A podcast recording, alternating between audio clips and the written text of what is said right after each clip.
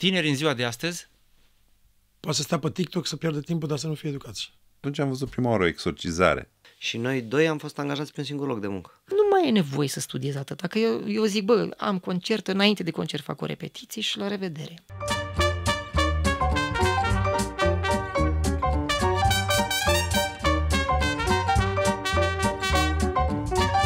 Când a fost primul attempt, uh, prima încercare să faci ceva profesional cu pasiunea ta, cea de la 12-13 ani? Uh, Relativ repede, 14-15 ani, um, a venit uh, cineva la noi în uh, liceu și a făcut un fel de preselecție pentru un viitor uh, radio local. Uh, Nu știu cum ne-a ales, cert este că eu n-am fost ales.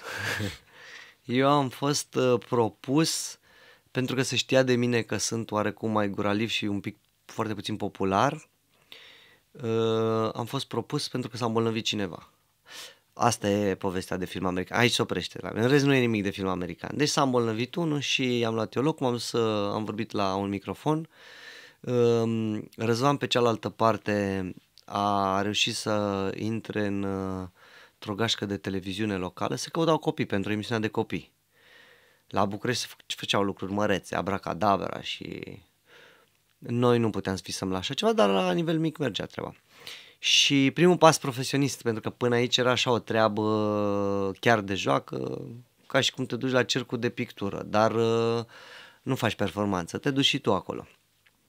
Um, a venit o propunere să facem o emisiune uh, externă în altă parte, la un post privat și Răzvan fiind prietenul meu, chiar și atunci, um, l-am sunat și am, l-am sunat pe fix și știu și acum numărul de Ce fix. mișto a fost asta.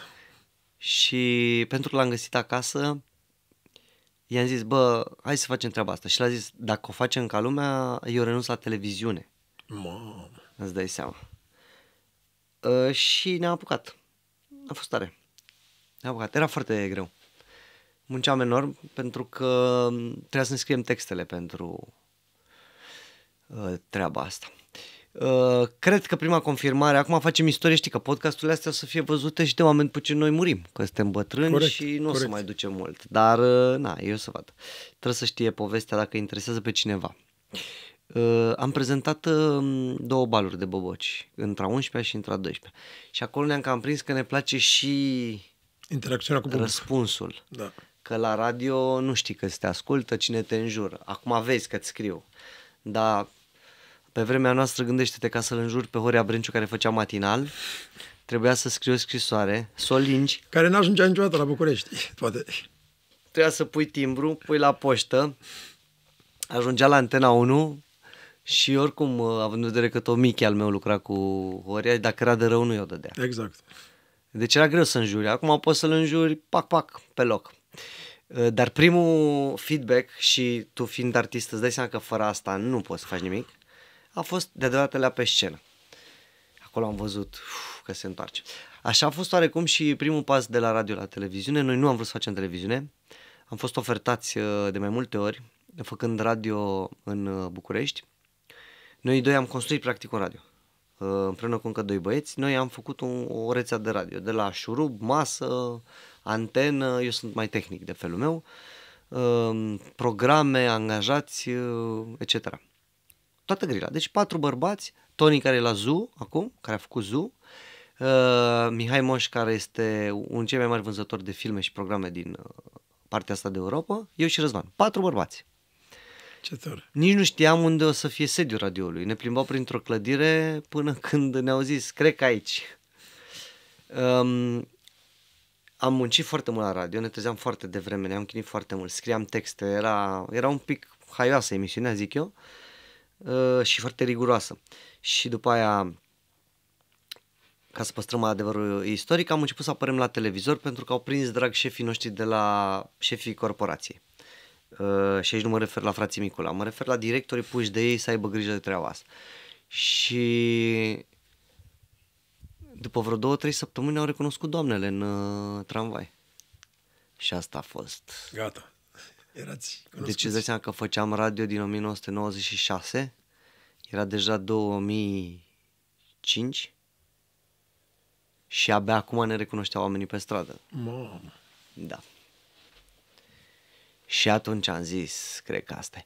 Bine, 2-3 ani mai târziu a fost foarte greu ca Răzvan să explice acelor, uh, acelor doamne probabil de ce merge cu tramvaiul 41, că dacă erai star, Trebuia să ai mașină. trebuia să ai mașina. Răzvan doar vrea să le zică că ajunge mai repede, adică nu... Deci noi am trăit în viitor și atunci. Acum nu mai e, nu mai e rușinos atunci. Și uh, am, știu că am Acum e inventat... trendy. Da, am inventat o vorbă, nu mai știu de unde am auzit-o, dar o folosea Răzvan. Când m-a întrebat câte o bătrânică prin drumul taberei, dar ce faceți cu metrou ușor? Răzvan zicea, am semnat, sunt imaginea RATB.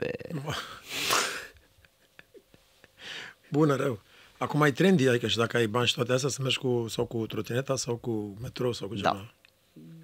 Bine, cred că foarte multe lucruri uh, nu mai sunt uh, atât de la modă, așa cum e la modă dacă ai bani să ai Lamborghini și să uh, vinzi criptomonede. Da. O să ducă dracu și asta sper și însuși o să ajungem într-o normalitate, că la urma urmei, mari bogații ai lumii Merg în șlap și o plecă pantaloni scurți. și atunci ești cu adevărat bogat. Exact. Da. Că nu trebuie să arăți ceea ce deții. Uh, după care a urmat televiziunea. Da. Uh, știm mai departe ce s-a întâmplat și succesul pe care îl aveți de atâția ani de zile. Spunem care este momentul acela când uh,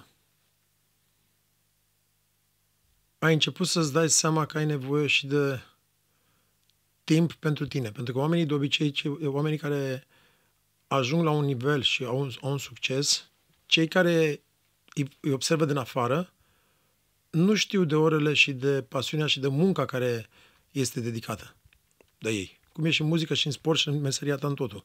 Uh, și la un moment dat trebuie să ajungi adică să ai timp și pentru tine, pentru că dedici foarte, foarte, foarte mult timp, foarte multe ore și nu mai ai timp deloc de tine. S-a întâmplat asta mai mult ca sigur. Și când ai ajuns să-ți dai seama că trebuie să faci un echilibru. Lasă acum că ai copilul și soția, dar în general, când, că mai, poate și mai devreme, dar era totuși alergarea aia non-stop. Păi, uh, ca în orice ca în orice poveste scrisă, uh, până n-a bătut la ușă medicul, nu n-am lăsat-o moale. Um, La Timișoara fiind studenți, uh, eu aveam căminul lângă radio. Așa ne-au angajat, ce să fac, așa a picat. Ne-am vrut să lucrăm în altă parte, dar ne-au zis ea, bă, vă îndrumăm noi unde să vă duceți, am dus niște casete demo de la Reșița, aș vrea să vă am aici, dar noi suntem pe serios, nu. A fost foarte drăguț, chiar aș vrea să mă mai văd cu acel domn care a fost foarte, foarte tare. Adică ne-a, niște- ne-a dat niște aripi și mi-a zis, mâine sunteți angajați, adică și nici nu negociez cu voi, cât vreți atâta vă dau. Sunteți atât de buni, doi băieți de la Reșița, încât uh, vă iau, dar fiți atenți, vă zic eu unde să vă duceți, ăia sigur vă iau. A fost, a fost tare. Um, Așa, ați ales, ați ales uh, universitatea după, de, de, după radio. Uh, nu, ne-a, ne-a trimis că se dădea un uh, concurs la un alt radio. Doar că nu erau două posturi libere, era un singur uh, loc de muncă. Și noi doi am fost angajați pe un singur loc de muncă. Știu, asta frăție. Nu, deștept uh, tot Mihai, cu care am făcut uh, Bucureștiu, care i-a convins pe șefii lui că pe un... Bine, acum ca manager e bine pe un salariu să ai doi proști, dar uh, ăia n-ar fi vrut. Îți dai seama, să ai doi angajați, dar tu ai un singur post liber. Cum împarți banii, cum faci? Și ne-am acceptat să lucrăm pe același salariu. Le-am zis că banii nu ne interesează. Pe repede înainte, după ce ne-am uh, angajat aici amândoi, am dat probă separat. Ni s-au pus niște întrebări uh, legate de radio, destule simple, zic eu, pentru un pasionat. Cum legi două piese, uh, una lentă, una rapidă, cum vorbești pe un intro, lucruri banale pentru noi care am atât de pasionați încât uh, uh, noi primeam casete cu Andrei Gheorghe și cu Esarhu, Esarhu, uh, primeam casete de la București. De fapt, nu veneau de la București. Cristina, o prietenă bună care mergea des acasă, avea două teme importante. Unguraică. unul să aducă cârnați de aia cu multă boia de la aduși din Ungaria și doi, s- cât, cât stătea acasă zilele alea, trebuia să înregistreze 13-14 cu Andrei și dacă mai prinde orice altă emisiune. Și ne aducea casete. Și eu nu știu, deci nu, nu pot acum să concep. Știi, acum un podcast îl asculti în mașină, îl pui acasă să meargă acolo. Noi eram muți și ascultam acolo radio. Îți dai seama. Dar cred că ascultam puțin mai tehnic, adică încercam numai să ne bucurăm de cum îi înjură Gheorghe pe ei. Uh, ei, uite, eu alalter m-am văzut cu uh, fosta soție a lui Andrei și eu nu i-am spus niciodată asta, că suntem prieteni. Și eu eram prieten cu el, Dumnezeu să-l ierte. Și primeam uh, informația asta așa tăvălug și după aia mai ascultam o dată și așa mai departe. În epoca asta, noi am lucrat în radio, cred că așa sunt tineri, adică nu știu, sper că așa sunt toți. Uh, noi eram non-stop acolo. Adică treceam drumul să-mi iau un parizer de la magazin și nu aveam altceva de făcut, adică nu-mi puneam altceva în program.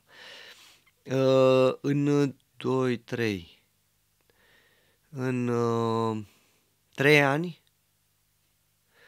uh, eu cor- conduceam uh, toată partea tehnică și IT a radioului. Un post de radio foarte important. Radio Vest Timișoara a fost primul post de radio privat din uh, ro- uh, interiorul României fără București. Deci din provincie, cum se zice.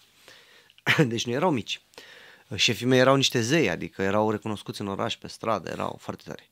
Să ai radio local, privat, e ceva. Deci eu conduceam departamentul tehnic în întregime și deja făceam posturi mici de radio în uh, Marghita, Dej, Zalău. Uh, Astea sunt făcute de mine. Eu și cu Nea Victor, uh, directorul meu tehnic pe antene. De eram un fel de șeful lui și aveam 22 de ani. 21, 22.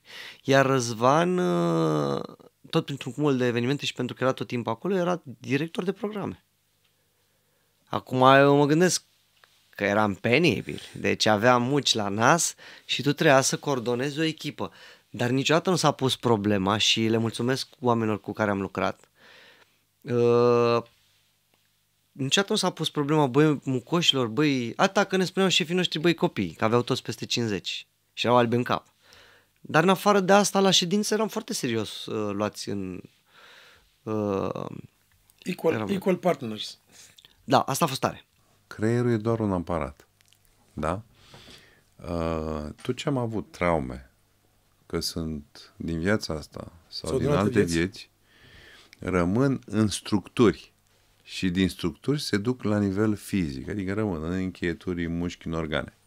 Evident că tot, toată, orice boală are ca punct de plecare o problemă de suflet, de acum sau de altă dată. Iar vindecarea vine pe aceeași cale. Mai întâi rezolvi problema de suflet, de acum sau de altă dată, și după aia vindeci corpul. Corpul nu se poate vindeca invers. Deci mai întâi trebuie, trebuie să vindeci partea aia de divinitate din om și de-abia după aia corpul. Și mai e o chestie, uh, noi pierdem din suflet prin acțiunile noastre. Pierderea sufletului echivalează cu pierderea sau virusarea softului nostru. Ai pierdut din suflet, ai pierdut programe pozitive, undeva un organ cedează. Ai soft, organele funcționează corect, omul e sănătos. De asta, vindecarea asta merge cu uh, vindecarea sufletului, cu vindecarea spiritului omului, adică la nivelul de sine, și de-abia după aia. Pe mine nici măcar nu mă interesează corpul. De ce? Eu știu că corpul nu este decât o aranjare a materiei într-un anume fel. Adică, ai o matrice și m- când intră materia în matrice, asta e forma corpului. E, dacă matricea e corectă, sufletul e ok, omul, spiritul omului e ok, atunci materia se dispune frumos. Dacă matricea nu e, sufletul e greșit și omul are păsările în cap, atunci materia nu se dispune bine. Adică e foarte simplu. Materia, cum să spun eu, uh, îmbracă spiritul, nu invers. Da, și da, atunci da. pe mine mă, mă preocupă vindecarea Spiritul. spiritului omului, a conștiinței, conștiinței. lui, a Dar sufletului lui. conștiința face materia, nu invers. Exact. A sufletului lui și atunci știu sigur că corpul urmează. A, mai există bolile karmice de neam. Corect. Adică omul e bine, dar totuși, printr-o coardă, mă rog, e agățat un strămoș acolo și distruge diverse. Da, se poate așa ceva. Dar până și strămoșoara rezonează cu ceva, un punct Al conștiinței ai omului. conștiinței omului. Deci, nu Deci a, vine a găsit degeaba. gaura pe unde să A intre. găsit o gaură, o, o spărtură, o breșă. Și atunci pe mine nu mă interesează, hai să căutăm breșa, îi rezolvăm pe strămoși, căutăm breșa, astupăm breșa și după aia boala să vinde. Adică uh, sunt niște principii foarte simple de pe vremea lui Deceneu. Spunea să nu tratezi capul fără să tratezi ochiul, fă, trupul fără să tratezi capul, să nu tratezi capul fără să tratezi ochiul și să nu tratezi trupul fără să tratezi sufletul. Și atunci ai tratat omul. Păi era de ce de la daci de mii de ani. De mii de ani. Cum, spune puțin povestea ta, cum ai început să practici această terapie și ce te-a făcut să iei decizia asta? Um, eu eram student la medicină la anul întâi, când uh, au sărit o sferă de aproape ca să zică că nu e adevărat, dar asta e realitatea. Și eram student la medicină anul întâi în București și prima mea soție, nu eram căsătoriți pe vremea, era studentă la uh, medicină în Timișoara. Și atunci un grup de studenți erau la erau în uh, tinetul ortodox, nu mai știu, din Timișoara. În ce an vorbim? Da, da, vorbim în 93, cred. Da, 93, că împlinesc cam 30 de ani de când studiez. Și au venit, zi, la Cernica era părintele Argatu, care era exorcist. Și mi-a zis și mie, nu vrei să vii și tu cu noi la părintele Argatu să că e exorcist. și eu zis, bine, vin, nu aveam nicio treabă cu credința. De-abia învățasem tatăl nostru. I-am învățat tatăl nostru, că eu n-am învățat din familie tatăl nostru. Nu era, nu era ateu nimic, dar doar că nu aveai o, treabă, o chemare spre Nu. biserică.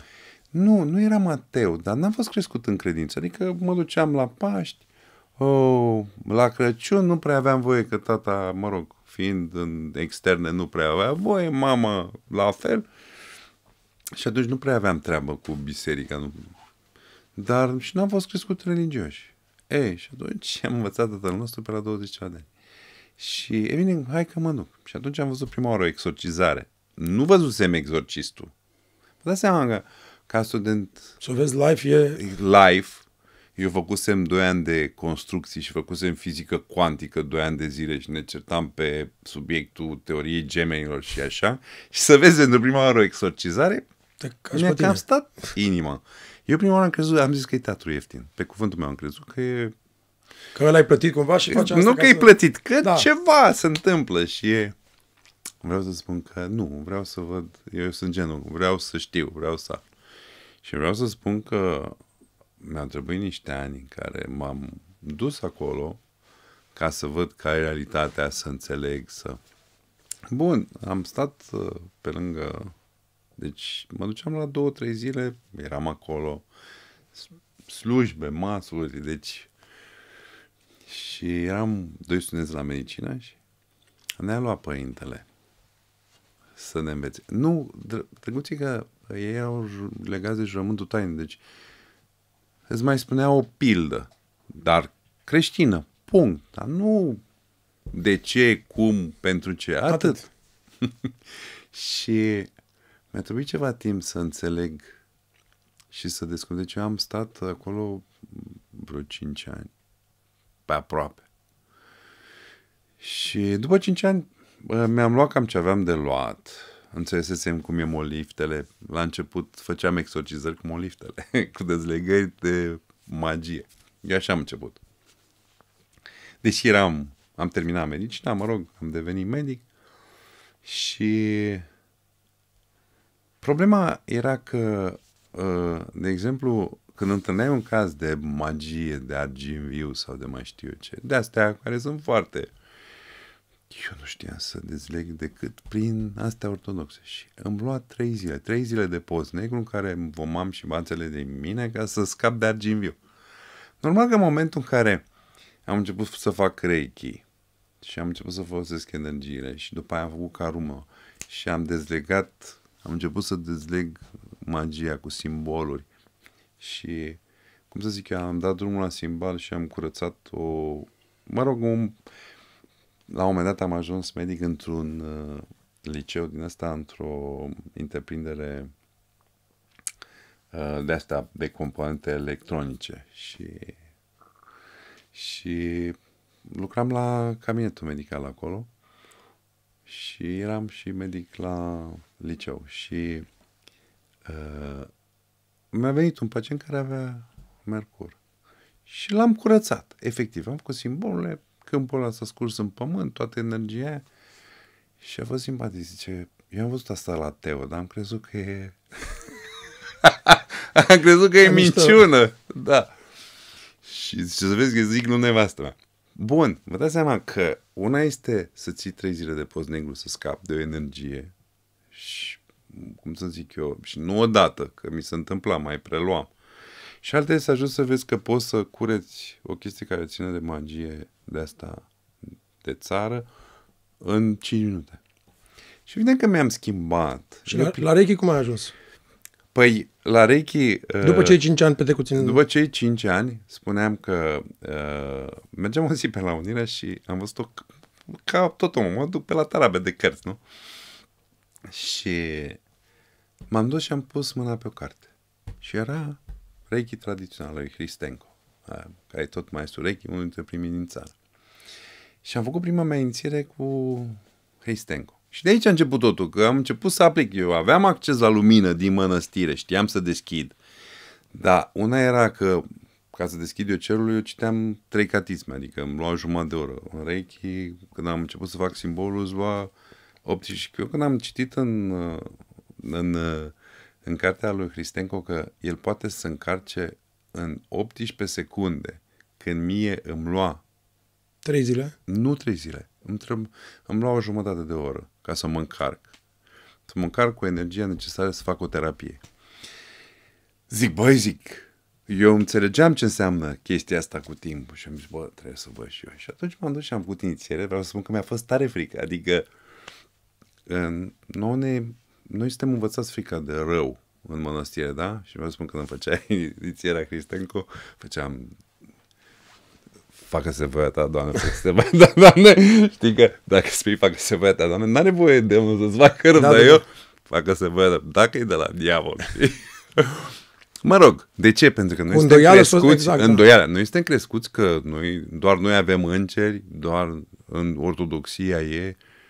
Și normal că în momentul în care, deci am văzut la un moment dat era, nu mai știu ce post era de asta despre credințe și am văzut la televizor healer americani care făceau reiki. Deci pe vremea nici nu mă gândeam cum să fac eu reiki. Eram în perioada mea ortodoxă. Deci am rămas blocat să văd îngeri. Cum adică au și alții îngeri? Adică cum Doar noi. numai noi da, avem adică... îngeri. Noi, adică noi nu... Deci numai noi suntem Iesus și noi nu că catolicii au, că musulmanii au, că Correct. evrei au. Deci noi avem impresia că numai noi avem acces la îngeri și nu e adevărat. Și de ce ai început? Uh, crezi că e, e chestia asta cu criza vârstei mijlocii? Nu, nu, nu. Sunt lucruri pe care ar fi trebuit. E, e ceva care se numește uh, asta, nu îmbătrânire, am cum se numește timpurie, adică dacă îmbătrânești prea, prea devreme. Da. Uh, și atunci e clar că tu nu ți-ai folosit partea aia din, din creier să o dezvolți, dar nevoile tale în, în, în somatizare încă sunt prezente. Da, da, și da, mai târziu în viață te mai comporți să... uneori ca un copil. Care nu e nimic rău, adică nu spunea și Felini că cel mai rău lucru este să-ți pierzi entuziasmul copilăresc. E cel mai mișto. Și mai ales în meseria noastră e mișto să fii copilăros. Exact. Ai văzut că de multe ori găsim oameni la noi în meserie care parcă a pus ceva pe ei, o piată așa și te uiți dar ce mă de ești așa? Nu e vorba că e, de, că e depresiv sau deprimat. Așa a devenit el și te uiți la el și, dar de ce ești așa? De ce ești așa? Pare S-a întâmplat. Pare că nu se bucură. Da. Da, da. i-a dispărut bucuria. Da. știu că dacă în, la, în comedie, dacă, mie dacă îmi dispare chestia asta de joacă și de... am pierdut. Adică mă uitam la George Carlin, care până a murit, până la 90 ceva de ani, până a murit, se comporta, avea chestia aia în ochi. Pe ala e... Avea joaca. E joaca, exact. Că dacă îmi dispare la mine, joaca, la mine în trupă, adică la mine în trupă Dacă ar fi acum să spun, Damian, cum, care e criteriul în care îți alegi colegii sau mu- muzicienii, muzicanții? Mă interesează mai mult personalitatea lui decât... Da, dacă, deci dacă de la 1 la 10, unul de 10, care cântă de 10, Da. și ai personalitatea de 3 și stă morocănos, nu numai pe scenă, și înainte, că știi că plecăm cu autocarul cu toți, adică Da, da, e da, o da, stare care se creează. Tu știi că suntem, e, e foarte asemănătoare. Dacă îl văd așa, nu. Dacă e unul care e de 10 la râs și la, la asta și pe scenă și nu știu ce, și e un 6 sau 5, de, prefer să le iau pe ăla. Păi, Pentru că e starea pe care o creează. exact, exact. Pe e care o mai creăm cu importantă. toții, exact. Da, da. Uh, așa e și cu oamenii din jurul nostru, ca să zic, știi? Adică prefer să am un prieten care, na, nu poți să te bazezi pe el cine știe ce, dar mi-aduce, când, am, când e acolo, E mi-a acolo. dat toată energia din lume și așa, decât să-l am pe unul care e serios și așa și îmi dă sfaturi și știi, da, îmi suge energia și plec de acolo Când te-ai mutat în București? În ce an? 2003. Am venit uh, la facultate, am venit la teatru și pentru asta, uite, vezi că au început să mă apuce, să mă prindă regretele din urmă. Uh, eu nu i-am mulțumit niciodată unui om care a pus mega cărămidă la ce sunt eu acum. Fără el, n-aș fi ajuns aici niciodată.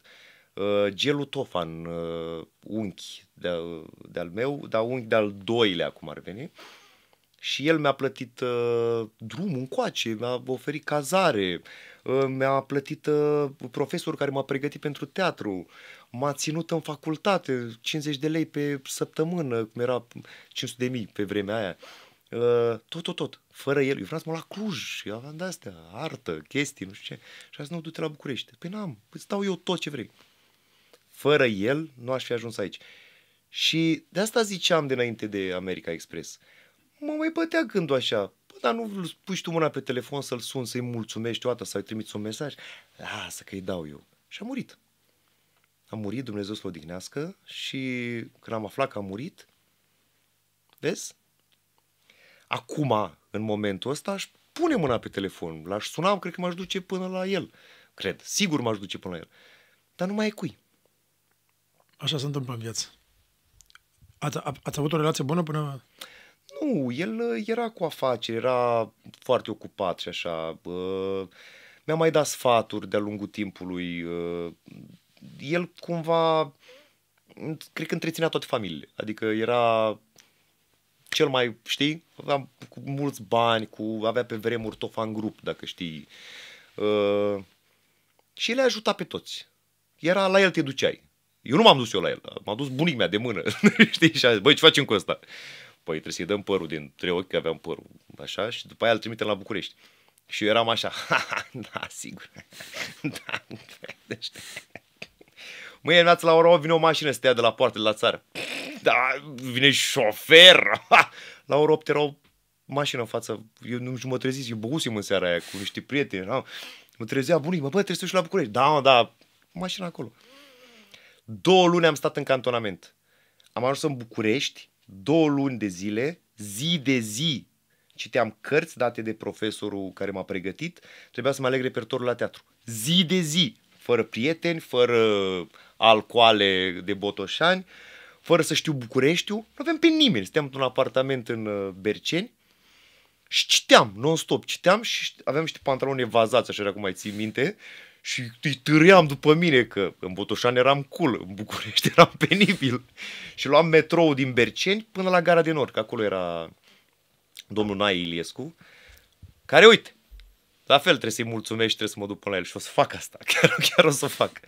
Uh, și mă duceam până la el și azi două luni de zile, două, două luni de zile, până am fugit. Am fugit cu un tir, am fugit înapoi în Botoșani. De ce? Mi-am, nu mai puteam. Vreau să beau ceva, să... Erau prietenii mei acolo. Știam că zilele orașului Botoșan, păi ce se întâmpla? Fa, fa. Și am zis Și eu, te-a "Bă, prins și te-a trimis înapoi. Da, da, da, păi m-am dus până acolo uh, și au descoperit că am mâncat rahat, că aveam eu o scuză că mă duc până acolo să-mi iau nu știu ce certificat, nu știu ce. Au simțit și ei, bă, hai să-l lăsăm un pic, se duce cu un tir, m-au dus cu un tir Scania până la Botoșani. Am băut în seara aia, mi-am făcut mendrele și m-am întors înapoi în București învingător. Da, greu. A fost uh, venirea în București. a Ai fost știut cantonament. întotdeauna că vrei să devii actor sau comedian? Nu. Uh, comediant uh, nu știam ce înseamnă, nu aveam net, nu aveam... Uite, o să zic că la mine a fost pictură, patru ani de liceu de pictură și într-o zi uh, nu a venit profesorul și ne plictiseam. Și era o scenă de aia mică, așa, unde spunea modelul dezbrăcat să-l pictez. Și nu a venit nici modelul, că modelul fugise în, uh, în Japonia, că pe vremea aia se pleca în Japonia, știi? Și astea mai mișto plecau în Japonia în vremea aia. Și ne-a părut rău, că chiar era o femeie mișto. După aia a venit femeia în serviciu în locul ei. N-ai vrut să mai plictezi. Și nu mai vrut nimeni să vină la ora aia. Și uh, m-am pus pe scena aia. Da, instinctiv. Și a început, eu să mănânc rahat, ce dracu făceam eu acolo. Și au început să râdă ăștia și să aplaude. Și am zis, ok, ok, ok, ok, e ceva aici, e ceva. Și așa am descoperit cum că îmi place să vorbesc în public, dar nu știam de comedie. Și m-am dus pe te- spre teatru. M-am interesat să văd cum se poate face asta. Am, part- am m-au luat unul într-o piesă de teatru în Botoșani, mi-a plăcut să învăț, să așa. Și cumva așa m-am hotărât să mă duc în partea aia. A- aia a fost uh, uh, prima și singura chestie. Comediant, în schimb, uh, mult mai târziu. Adică în anul întâi de facultate, cu bobonete. El bănuia ceva, eu nu știam absolut nimic, el vorbea în oltenește, eu moldovenește, nu ne înțelegeam, dar râdeam. Uh, și mi-a zis, hai mă, nu vii la Deco, că să dă 10 lei. Ce- În mână sau venim noi pe parcurs și luăm așa? Nu 10 lei în mână. Și ce trebuie să fac? 5 minute, zici tu orice. Și să dau, să dau bani? Da. Bagă, bagă forță. Și ai, am înnebunit. N-am luat și banii și am zis despre mine că o să chelez sau ceva și lumea râdea și făcea, ha, ha, mă, ce se întâmplă? Unde am ajuns? Eu credeam că teatru, adică credeam că scândura, trebuie să învăț roluri și să... Shakespeare. Da. Și am descoperit comedia. Și de atunci n-am mai lăsat.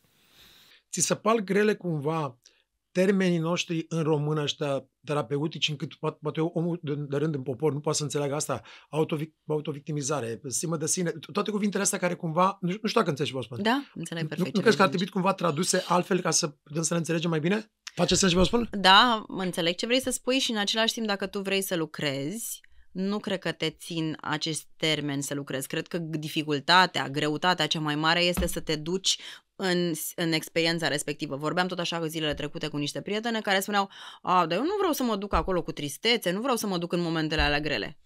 Dragilor, nu poți să depășești momentele grele din viață sau nu poți să îți găsești r- libertatea nu poți să te deblochezi dintr-o anumită situație, nu poți să schimbi pattern până nu te duci la sursă. Dacă, Iar Al- sursa dacă, are Alice nu, durere. mer- dacă Alice nu mergea în de Rabbit Exact, Hole, exact.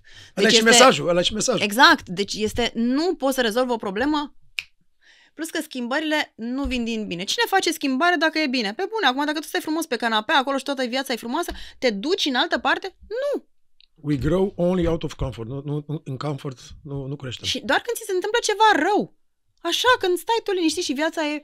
Cel, și ce am înțeles că cel mai rău este când este... Nu-i, nu-i bine, dar nici rău nu e. A, și atunci te autoflagelezi așa, să rămâi așa într-o... Și trece vremea și trece viața pe lângă tine și te mai păcălești tu un pic și nu. Oamenii cresc din durere. Realitatea este când ceva nu, nu e bine și e- nu e bine pe termen lung, care nu-ți hrănește sufletul sau care îți împiedică viața să fie echilibrată și liniștită, O să cauți o cale ca să poți să o rezolvi. e clar că trebuie să faci ceva. Și am mai observat din experiența mea un lucru foarte clar pentru mine. Viața îți dă niște situații și îți arată că ar trebui să schimbi ceva. Dar ție ți-e frică și te ții cu tot dinții de situația respectivă.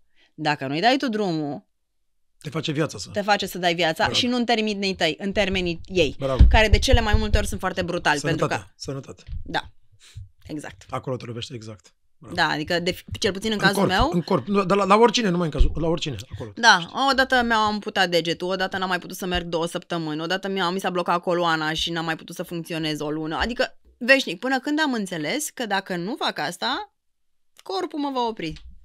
Cum e și cartea aia faimoasă, The Body Keeps the Score. Da, exact. Corpul ține... Întotdeauna. Doar că noi nu am fost învățați să ne ascultăm corpul absolut deloc. Pe corp e totul, adică ăsta e, ăsta e doar 2%. 98 e aici, totul, Exact. este, totul este în corp. Să vezi, știi cum spun, a, mă simt un pic rău.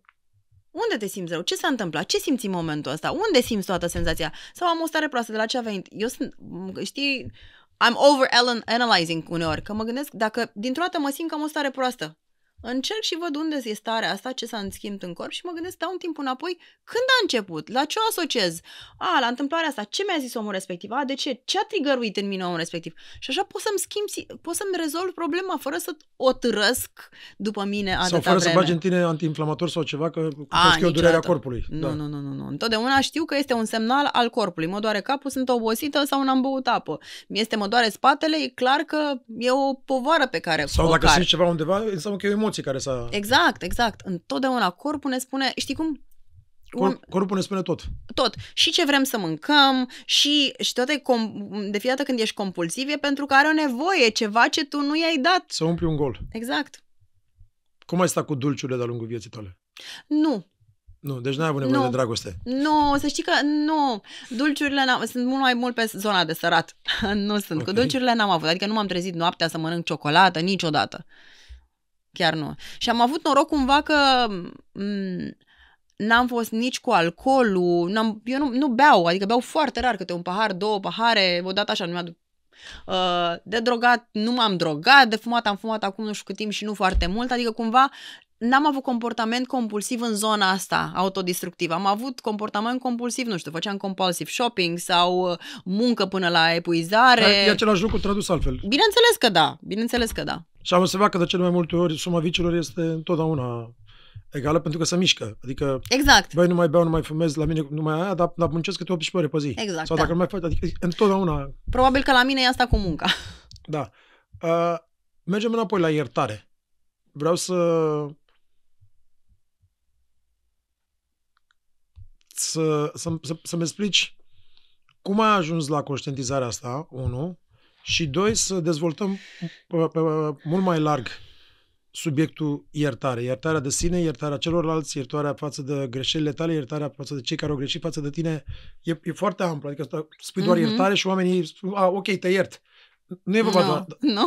e vorba de a, a ierta în profunzime și Da. în adevăratul sens al cuvântului. Uite, și mi-au venit în, în timp ce vorbeai, mi-au venit în minte niște exemple despre care aș vrea să vorbesc.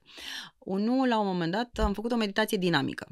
Și eh, cred că a fost prima meditație dinamică pe care am făcut-o în viața mea și la, în primul stadiu, um, cumva, sau în al doilea, nu, în al doilea când este mm, Catarsis. catarsisul, m, mi-a zis, trebuie să vă gândiți-vă la cineva care v-a enervat, mă rog, a încercat să ne facă să... Și m-am gândit eu la o persoană, m-am gândit la tot fel de oameni care m-au enervat de-a lungul timpului, m-am exteriorizat cum am exteriorizat și la un moment dat, la cine să mă mai gândesc eu încă o persoană, la cine să mă gândesc, nu trecuse timpul, nu se schimbase și zice, îmi vine în minte eu, Damian. Și ți-ai dat-o mai rău decât la toți. Doamne Dumnezeule, cât hate puteam să am față de mine, câtă ură puteam să am față de mine și felul, pentru felul în care m-am comportat cu mine toți anii ăștia, efectiv a fost șocant. Am rămas șocată când de fapt mi-am dat seama că eu sunt cel mai mare dușman al meu și că m- știi cum e a tot ura aia așa groaznică și Self-hate, furia aia. self-hate. Exact. Hatred, știi? Um, și um, a fost șocant să văd cât de mult mă uram pentru copilul meu interior cumva ura tot comportamentul pe care eu l-am aplicat toată viața. Um, și a fost important să mă iert și um, un alt exemplu care mi-a venit în minte, tot în cadrul unui workshop, um, era o, într-o zi, trebuia să cumva să ne ducem la dungeon, la pivnița, în care îi am ascuns pe toți oamenii ăia, pe care nu mai vreau să-i vedem niciodată, pe care, care ne-au enervat foarte tare, Și ai care ne-au scăpat de făcut ei. rău. Ai scăpat de ei ne- fără Exact, să și mai ai contact cu Te ei. pun, exact, da, nu mai gata, I-am, am, am închis ușa, nu-i mai văd niciodată, nu mai au niciun fel de efect tare. asupra mea. Știi că noi ne gândim, gata, nu mai vorbesc cu ăsta, am închis telefonul, gata, să se ducă acolo, nu mai îmi pasă. Specialist în asta. Da, și eu eram gata, îmi închid ușile, trântesc ușile, gata, nu mai îmi pasă, eu merg înainte, mie nu, eu sunt foarte bine. Și la acest curs, în care a durat șapte zile, a venit o zi în care a trebuit să intrăm în dungeon, în pivniță. Ma, deci ce pot să spun în felul următor? Este că cineva mi-a, mi-a spus ceva la un moment dat, care m-a durut atât de tare, încât i-am spus, bine, o să vezi tu cum o să fie în, în nu știu ce situație. Și întâmplarea a făcut ca ceea ce am spus să se adeverească. Și m-am dus la dungeon și am scos persoana asta înapoi, îți dai seama. Și am început să-mi spun ce am simțit, de ce am spus lucrurile astea și să-mi cer scuze și să spun că îmi pare foarte rău. Nu-ți exagerez, Damian. Din moment... A fost o durată cam de șase luni. Nu-ți exagerez. Din momentul în care am făcut asta, persoanei respective a început să-i se schimbe complet uh, viața în raport cu lucrurile pe care îi le spusesem. Deci l-am sunat și i-am zis, băi, știi, zice, nu pot să cred. Deci, pur și simplu, a fost ceva fantastic. M-am eliberat și eu și l-am eliberat și pe el. Îl țineai într-o... Da, pentru că noi zicem, gata, te urăți, du-te la o parte. Nu. Ura ne ține împreună. Bravo. Ura ne ține împreună. Când te iubesc, îți dau voie să fii cine ești și să faci ce vrei tu. Ura mă ține legată de tine și sunt O viață. O înverșunată viață. și mă gândesc la tine să-ți fie rău sau mai știu eu ce. faci un- Exact, da. Deci este o legătură pe care nu poți să o rupi. O rupi îi dai voie omului ăla să fie liber, să aleagă ce vrea el în momentul în care îl iubești. Ce tare. Și mi-am dat seama că de fiecare dată când eu nu iert pe cineva pentru ce a făcut, mă rog, nu prea mi se mai întâmplă asta, pentru că mm, am ajuns Ai să... lucrat cu tine destul încât să... Da, și am ajuns să înțeleg că oamenii, dacă nu fac un lucru, nu-l fac din cauza mea. Îl fac pentru că așa sunt ei și că eu m-am nimerit acolo sau eu am fost un trigger pentru ei și dacă mie nu-mi place, trebuie să plec de acolo, pentru că ei nu se vor schimba pentru mine și doi la mână n- nici nu găsesc fire să se schimbe pentru mine, pentru că nici eu n-aș vrea să mă oblige cineva să mă schimb. Mă schimb dacă vreau eu. Țin minte că uh, m- mă mutasem de la Suceava la Iași, la facultate, uh, și camera, mult, camera era mult mai mică la Iași decât la Suceava și atunci nu, nu am mai uh, măzgălit uh, pereții, pentru că mi-a zice taică, bă, apartamentul ăsta uh, o să-l vindem după.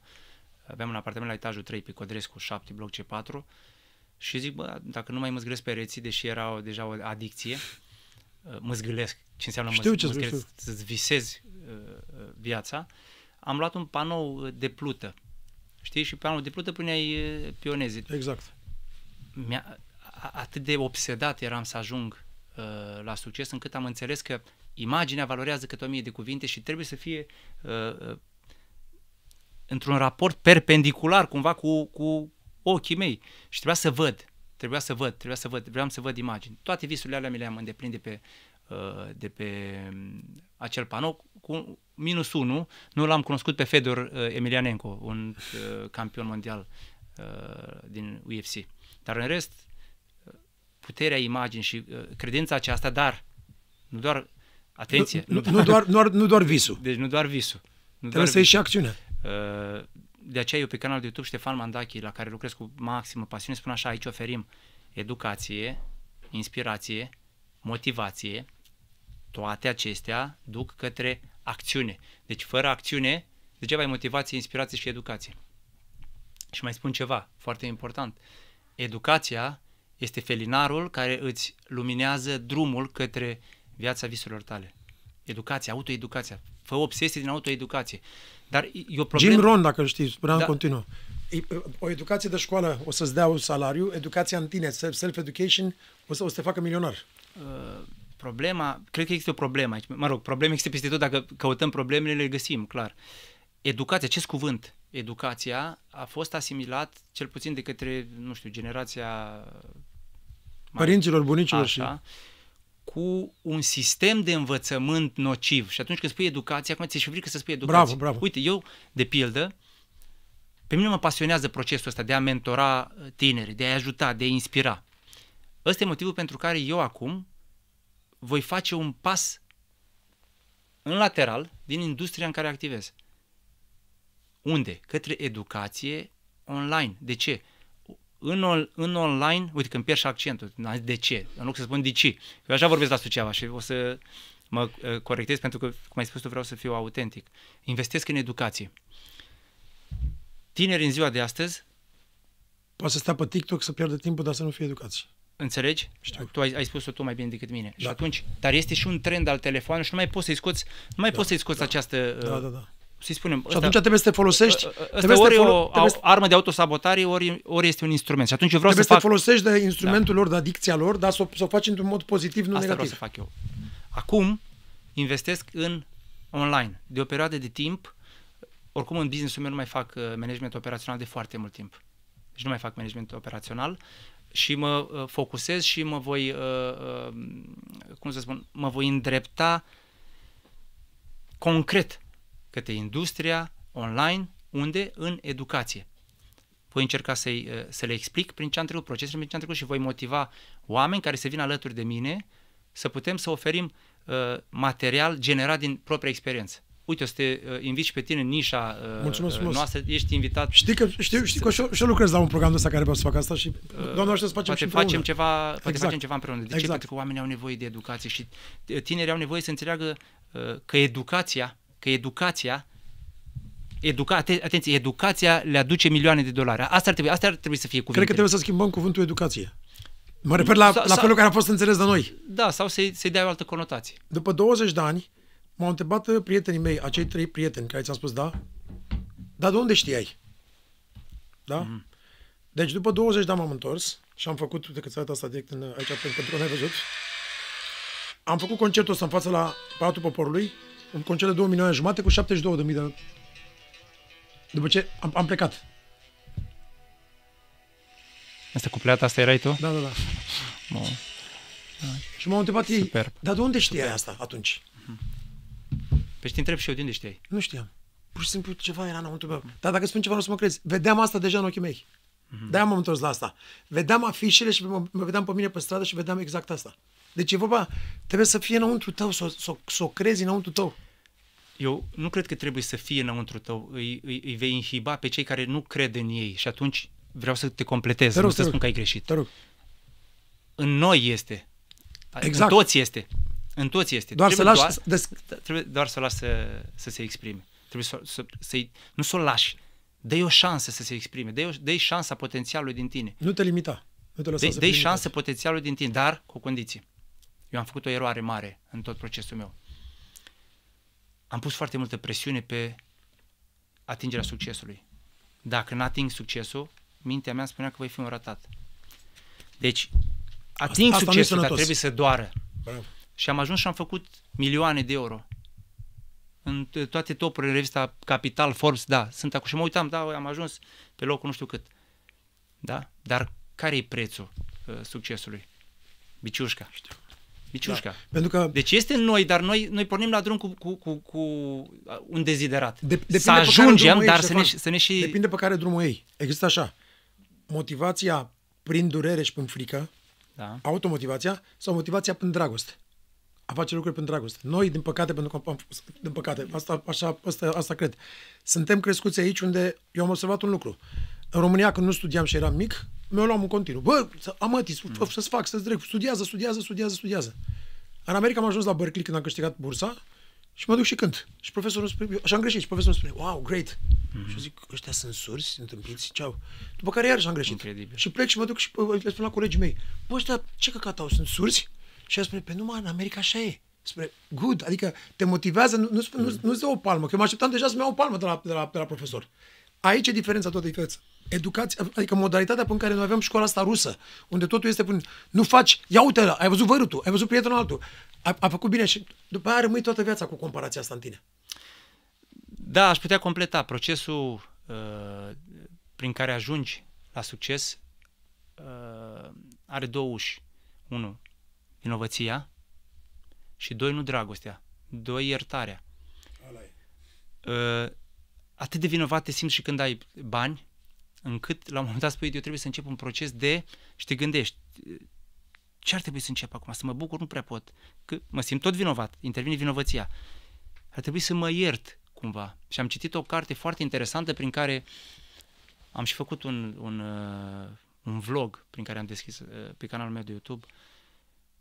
O copilă a fost uh, uh, deținută la Auschwitz, îți dai seama, torturată, din familia ucisă, tot a scăpat de Mengele, uh, 35 de ani, 35 de ani după ce a ieșit din lagăr în 1945, a ieșit de acolo, a trăit cu vinovăția că din cauza ei s-a întâmplat aia. N-a putut să facă pace cu ea pentru că se simțea vinovată că a ajuns acolo. Se simțea vinovată că i-au fost uciși părinții. Deci, practic... Acolo era trauma ei. vi- vi- Vinovăția, noi nu putem să scăpăm de vinovăție. Dar eu teoretizez acum, pentru că nici eu nu pot. Știu, deci eu nu știu, spun știu. acum, uh, fii atent că eu am scăpat. Da, pe nu, de, eu nici sunt, eu n-am scăpat. Eu nici sunt, eu n-am uh, știi cum, uh, în, uh, în proces. Nici eu n-am S- scăpat. Sunt în, în, în, în ghearele Do- acestui... do- doar că am conștientizat. Adică am devenit conștient de, de, ce, de triggerul Mhm. pe care l-am înăuntru meu. Dar nu sunt vindecat. Sunt în, sunt în, în proces. Dar cred că e mai dureros când devii conștient de trigger. Da, normal.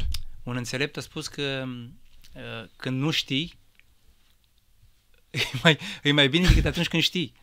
Deci de acolo începe durerea. Când începi să scormonești conștient, doare, știi cum când îmi scoți o măsea, trebuie să te doar o dată și după aia, dar, repet, asta e tot teorie, nu pot să practic ceea ce uh, am înțeles că ar trebui să fac. Bine se spune că o rețetă devine tradițională dacă este făcută în respectiva zonă timp de trei generații. Exact. Deci dacă am trecut de trei generații, clar e tradițional românesc. Că vine dintr-o parte și la alții vin din alte părți, e ok.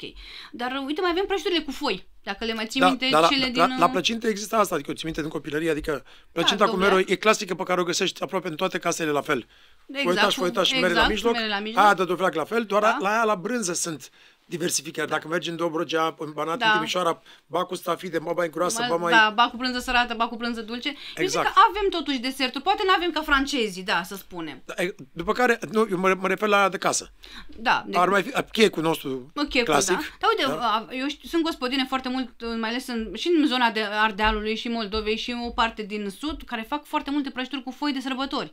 Și tot ce înseamnă albinița, albăca zăpada, tot felul de Claudia, Asta ca care ele sunt, nume, da. da, cele cu foi și cu tot felul de creme. Avem nucile, care până la Nucile, urmă exact, da. sunt românești, chiar dacă vin, nu știu, de că unii spun că... Găluștile din, cu prune, Găluștile cu prune, exact, care la fel. Adică avem, avem deserturi. pe timpuri, bă, aia bătrână mai făcea mama de meu sorte, dar nu cred că ieșea foarte bine, Sara Ilie.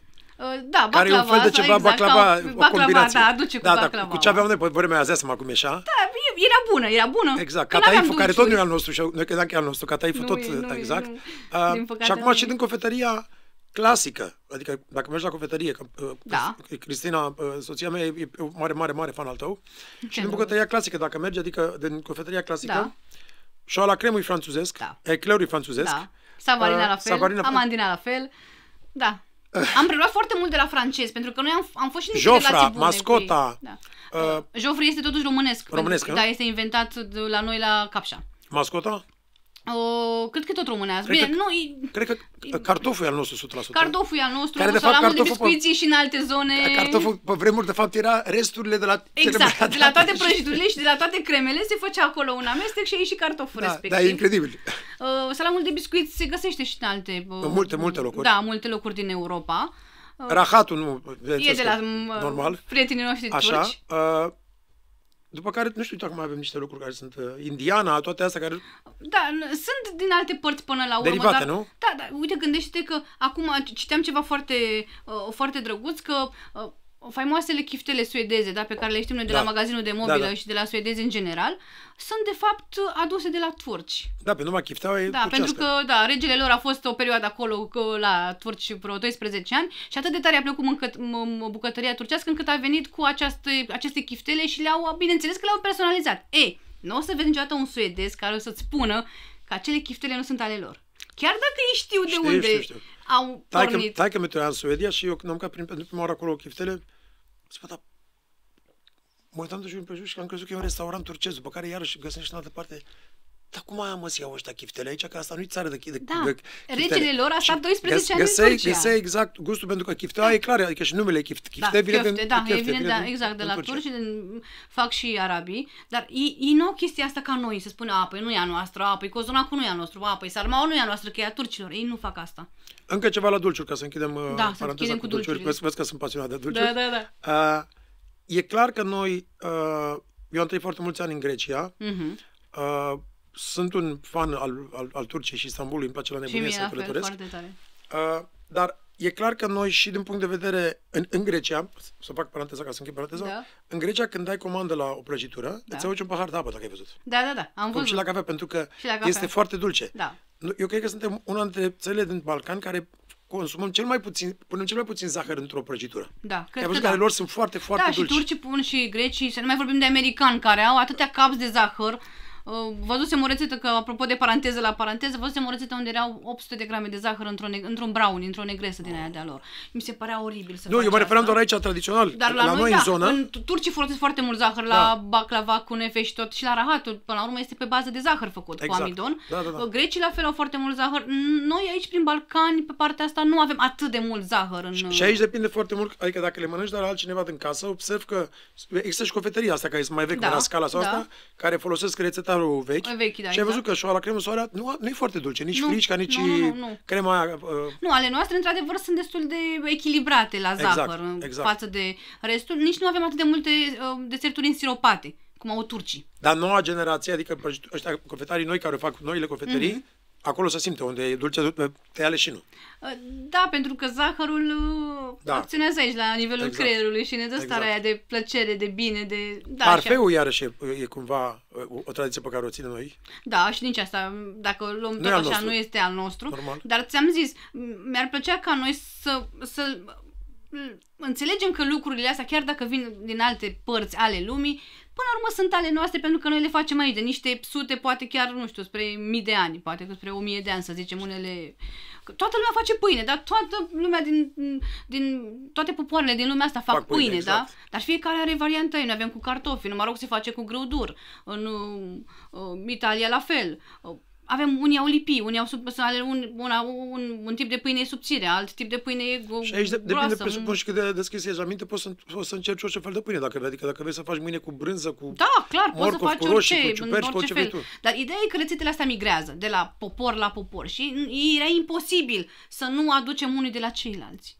Și să nu fie și la noi, și la greci, și la turci, și... Ți minte că era un magazin în Grecia, uh, nu ăsta super faimos sau ceva, Mhm. o, o brutărie. Da, da, da. Mamă, și luam de la ăla, uh, cântam dimineața, de la, cântam în fiecare noapte acolo de la 11 la 6 dimineața la Buzuchea, cum au Da. cluburile, și dimineața treceam pe la și luam pâine, Proaspătă caldă. da, da. dar nu albă, uh, intermediar, adică Da, mai e, da, cu... maron, mai neagră, Da, da, da, mai neagră. cum se zice la noi, uh, cu măsline. Da. Doamne, dacă... Mhm. N-ai, n-ai, n-ai mâncat așa ceva în viața ta? Era Și o după o bunătate. noapte de muncă era cea mai bună pâine din lume, da, corect. Spune-mi, te rog, uh, în, în uh, iarna asta am avut, Cristina, a, am avut pe cineva la noi care a venit, un prieten al meu, Cosmin, și spune că Cristina ce vrei niște ecleri la tavă?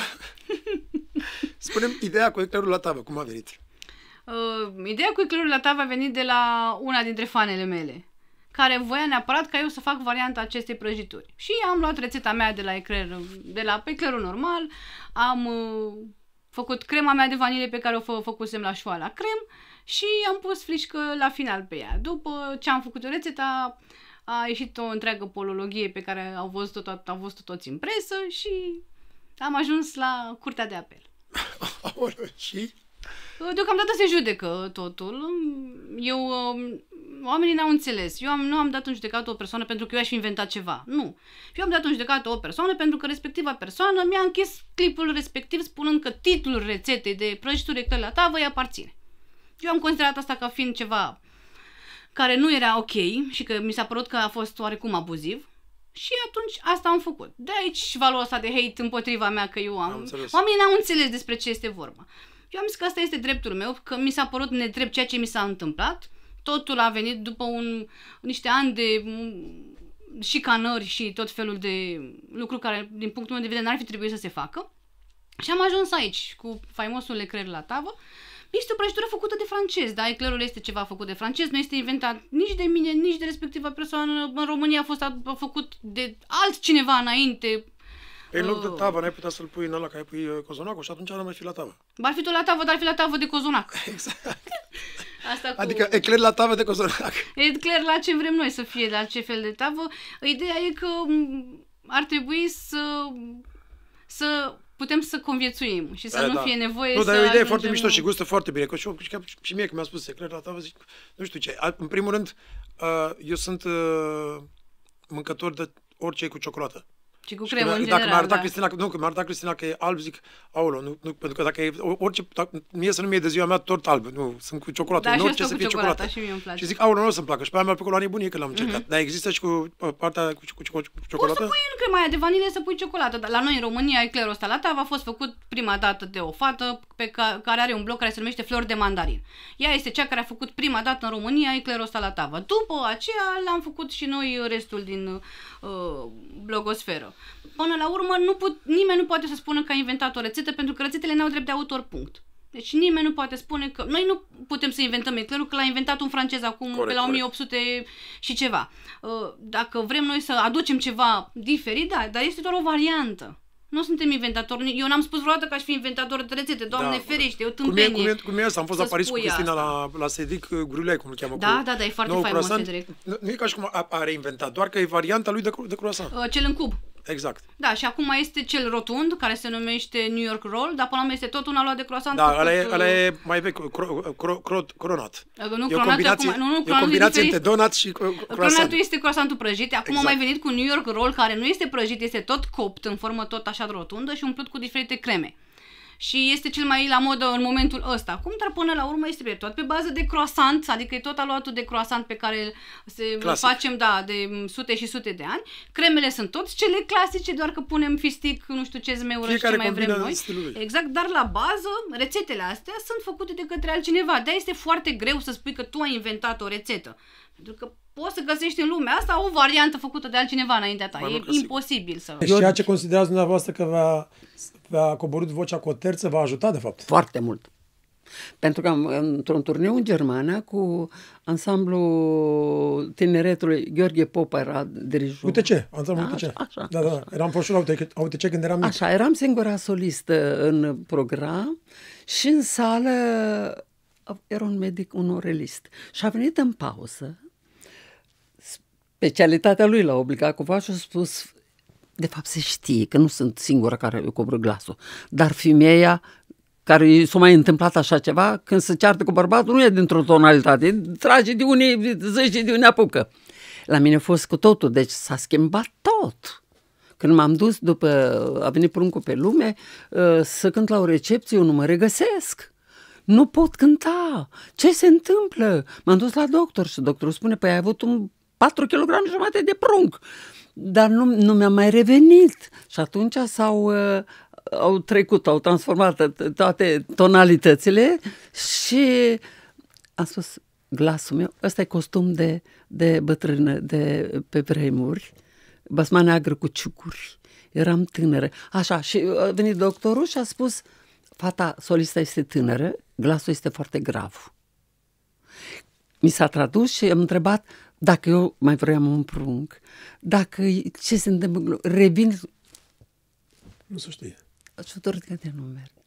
Și vă mai spun ceva. Pruncul meu, pentru că aveam mulți ani de căsnicie, numai nu apărea. Și în 70 a fost prima mare inundație în România, în Ardeal. Și atunci s-a văzut generozitatea oamenilor cu produse, cu bani și au apărut și o listă cine dorește să-mi fie un copil. Eu, fiindcă aveam niște ani de căsnicie și nu mai apărea pruncul, am zis, M-am stătuit cu pruncul meu și ce-ar fi, cu pruncul meu, cu bărbatul meu, ce-ar fi să îmi fie o fetiță de vreo 3-4 ani. Am zis eu, adică tot să pot pleca în lume, așa, și da, m-au întrebat dacă vreau blondă sau brună. Am fost a 24-a pe listă și singura familie cu, fără copii. Ceaușescu a luat măsuri, deci cămine, leagăne, dar eu la o lună am simțit că am pruncul meu n-am mai avut altă sarcină. Binecuvântare. Deci este, deci este, este un copil dăruit. Și se spune că atunci când uh, e o situație așa cu o încărcătură sufletească, rugăciunea mamei este mai puternică decât un sobor de preoți. Eu n-am voie să-l visez pe pruncul meu, că dacă îl visez știu că are o problemă. Și nu mai dorm, mă ridic și mă rog, Doamne, mâna ta nevăzută, pe sufletul lui și pe drumul lui, te rog și cam așa. Doamne. Ori el, ori E născut el... în 71. Da, 71, în martie, trăiesc. da. În Mulțumesc, martie. da. Luna 70, 70 martie. da? da? deci apropiați. Da. Și cam așa. Și am două nepoate de la el. Să vă trăiască Și să fie mulțumesc, sănătos. cea mare, eu terminat psihologia și a luat 10 la, la licență anul ăsta. Am crezut că zbor. Și a doua nepoată, Măriuța, uh, terminat, deci a luat Bacul și a intrat la finanțe bănci. Deci un an plin. Știți că bucuriile înseamnă și cei de alături care îți sunt alături. Și mai ales familia. oh, Cât de importantă este familia în viața unui artist? Doamne, tot. Păi cum? Altfel. Soțul meu Artistul fiind... nu poate să ocupe doar de muzică sau de artă, are nevoie și de echilibru ăsta al familiei. Absolut, absolut, de susținere și soțul meu, deci ziarist, mi-a fost foarte aproape. El Era mi-a- mai mare în vârstă decât... cu 10 ani. Dar m-a, uh, mi-a dirijat lectura. Dacă erau probleme de discuție, când era primul meu spectator, primul, eu îi citeam și spunea, vezi că te repeți atunci când erau nearuncate și hârtie ruptie. Pentru că de fiecare dată pui suflet în o chestie. Vezi că te repeți, nu-i bine ce faci. Ah, de caz. Da, cam așa, l-am pierdut acum 21 de ani pe soțul meu. Dumnezeu să-l Da, odihnească. Dumnezeu să-l odihnească. Cum arată o zi din viața Sofiei Vicoveanca? Sau Sofiei din Vicov? Da, S- Sofia, la, la, în lumea statului mi se spune Sofia, doamna Sofia, dar uh, plecând de lume, Sofia. Și atunci, Sofia, adică mama a, i-a plăcut uh, Așa. grecii sau au auzit numele ăsta undeva? nu, lumea satului nu mai eram pe, știți cum e. Am avut o soră, de fapt când ne-am refugiat, am venit la o mătușă care înfiase pe sora mai mică a mamei mele, Sofia. Cam, casa era mică, cât o cutie de chibrituri. Deci o singură cameră. Era tinda care face legătură cu podul și era o cămară unde sunt oamenii peste iarnă, fel de fel de murături de produse. S-au scos toate acele minuni afară, s-au văruit, s-au făcut o sobiță și un pat. Acolo am stat cu mama mea până a venit tata din prizonerat. Acolo am stat ani de zile. Și, dar e, ca din povești, căsuța de la Balta, așa îi spuneam, pentru că era tivit cu e, răchiți și când ploua să făcea multă apă, acolo era ra- raiul meu. De, eu n-am o poză, de, eu nu știu cum am fost copil. Eu am fost un copil necăjit. Dar nu, sunt atât de bogată cum... Vă amintiți cu durere de copilărie sau... Nu. Uh, Nu. Nu. Pentru că mama mea odată mergeam în Cărțulie, o să descoperiți, uh, de 8 septembrie de Sfânta Marie, mergeam la Sucevița, la mănăstire, cu mai multe gospodine. Pe, ele știau drumul, prin fânețe, prin păduri, prin, nu cu niciun mers, adică pe jos. Și eu știu, cred că aveam, nu venise tata din prizoner, cred că aveam vreo 5 ani, poate 6. Eu mai lălăiem așa, fără niciun gând, lălăiem, ca un copil. Eu știu, nu știu ce cântam. Femeile au zis, Veronica, mama mea Veronica, uh, nu te-ai gândit să o dai pe... S- Mama mă mânghea cu Sofioara, așa îmi zicea, Sofioara, să o dai la taci, să, să o dai la, să fie măicuță, că îi place să cânte. În momentul respectiv, asta nu se uită, m-a luat mama în brațe și a început să mă mângâie, să mă lege și o să fata mea, eu am văzut ce mănâncă măicuțele în post și fata mea a postit toată viața și a început să plângă și de mă scălda pe mine îm- legănându-mă, o postit toată viața. N-a răbdat de foame, dar am trecut și prin foamete și nu era pâine, nu. Exact în mijlocul războiului. Adică tata era prizonier, de acum se terminase războiul, dar au apărut foamea, au fost eh, vremuri. Dar eh, eu, am mai spus-o și o repet, încerc să mă adaptez vremurilor, dar nu renunț la ce am învățat de la mama. Vreau să spun că showbizul s-a schimbat. Dacă eu m-am lansat acum 20 de ani cu trupa Valachia, cu Costi Ioniță, am semnat casă de discuri. De exemplu, când m-am lansat eu, aveam niște piese cu niște octave, cu triluri, ce cu sofisticate erau melodiile pe care vroiam eu să le promovez. Casa de discuri Kid Music spunea nu, o să lansăm Banana, de pe tot albumul ăla și eu eram cel mai revoltat din trupă. Eram cu Costi Ioniță, cu Dorin, mă rog, colegii. Și le spuneam, cum tocmai porcăria asta? Exact așa le-am zis ca să-i discut. Tocmai porcăria asta pe care noi am pus ultima pe album, Suzana, mi-ai furat banam, ce e asta? Nu, aia va fi hit. Așa era. Și noi, eu aveam o dezamăgire pe showbiz și pe public, adică cântam piesa și se auzea la tera, mă duceam cu, aveam decapotabil, mi-am luat și eu după un an, că am suferit. Din sărăcia, din copilărie, am vrut să am o decapotabil. Am trei la număr și acum tot decapotabil am un Volkswagen. Și mergeam cu decapotabila prin stațiuni să-mi aud vocea. Și s-auzea, Susana, eu te ascult. Și vrea să-mi ascult glasul. Zic, Doamne, nu pot să cred. Dar nu s-auzeau piesele alea, jazz nu știu cum. Alea mai banale și mai simple. La mare, la soare. Dar mergeam să-mi aud vocea. Și asta înseamnă showbiz-ul s-a schimbat. Dacă vremurile cu Angela Similia, Elena Cârstea, nu știu, Corina Chiriac au fost într-un fel. A venit uh, muzica dance, undeva când m-am lansat eu în anii 2000, trei sud-est, Genius, Valachia, România, NND, nu știu ce. Până și Delia Matache s-a lansat cu NND, cu Nic. Deci alea au prins atunci, da? Și am prins acel tren. De atunci puțin s-a diversificat muzica, au venit și manele, Costioniță, cu elei, cu nu știu ce, de-am și certat de la asta și el s-a desprins și a mers spre manele și noi am rămas cu Banana, Suzana și alt fel de piese. Acum parcă e altfel, acum contează mai mult mesajul, mă uit la Irina Rimes, da? sau Carla's Dreams, care vin cu texte faine. E, da? Carlas poate nu are vocea nu știu cum, dar are texte de rupe. Promovarea este uriaș acum. Dacă nu vii cu promovare și cu o susținere, cu, cu ceva din spate, poți să fii super valoros, că poate chiar ai valoare. Eu văd, de exemplu, mă urmăresc Vocea României, având elevi, Vocea X Factor România au talent. Sunt niște copii, niște tineri fenomenal, vocal, da? Nu reușesc, eu îi urmăresc. Câștigă sau iau locul 2-3, îi uiți după un an, toată lumea îi uită. Nu știu să se vândă, nu știu să speculeze. Am luat locul 2, du-te peste tot. Eu sunt ăla care a luat locul 2 la Vocea României. Nu știu, nu-i mai vezi. Și toată lumea se întreabă, dar ăla de ce a dispărut? Nu știu să se vândă.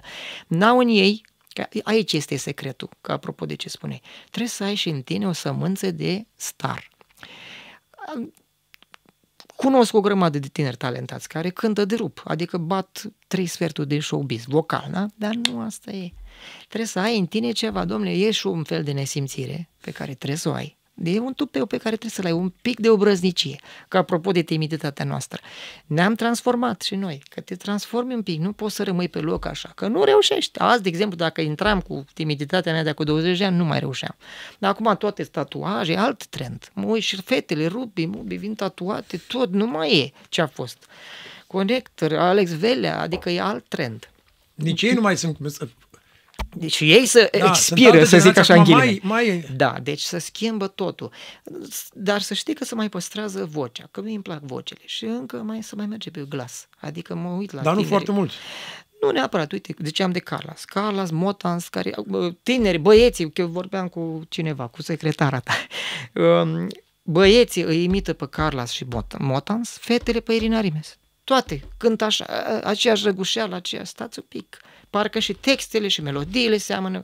Dar de ce trebuie să copiem? De ce nu venim cu autenticitate, cu originalitate, cu personalitate? Aici greșesc tineri. Mă mai întreabă unii cum reușesc azi. Vină cu ceva nefăcut. Asta e toată rețeta. Dacă tu copii pe X și eu am copiat la rândul meu Michael Bolton, Mariah Carey, da, mi-am făcut, dar m-am desprins și mi-am găsit un stil aparte. Normal. Și dacă te desprinzi și îți faci stilul tău, reușești. Dacă vii copia cuiva, nu reușești. Mai Poți să faci la piese. Știi cum studiezi? De când am școală de muzică, am, eu am predat și eu 5 ani. Mi-a plăcut să predau, numai că erau prea mulți copii mici de 5 ani. Mă plictiseam cu ăștia mici, că nu ai ce să le arăți. Eu mi-ai trebuit să vreau să le arăt tehnica mea și erau puțin mari și atunci am abandonat din mers barca, dar am profesori care predau. Cât timp am predat, am învățat odată cu ei și mi-am dat seama că învățându-i pe alții, da, că aveam și elevi de 20-30 de ani, am învățat odată, studiam ca să le predau ca lumea, mă uitam puțin pe net, mai găseam un prof de canto din America care zice nu știu cum, știam și de ale mele, mai învățam, eu n-am avut un profesor, de exemplu, de canto, că lumea e mirată, noi am avut, nu am avut, eu mi-am studiat singur glasul, am luat de trei ori cea mai bună voce masculină pe studiul meu propriu. Eu mi-am studiat glasul, dar și cântam mult ajunsese prin clasa 11-12, mă trezeam la 9 în vacanțe, eu nu ieșeam afară, că eram tocilar. La 9 dimineața puneam casetofonul, nu eram CD-uri pe atunci, nu era internet. Puneam Michael Bolton sau George Michael, ce îmi venea pe acolo, Tom Jones, care avea voce mai așa. Ascultam Boys to Men sau Cântam, răgușeam și iar cântam și răgușit și mi se părea că am timbru.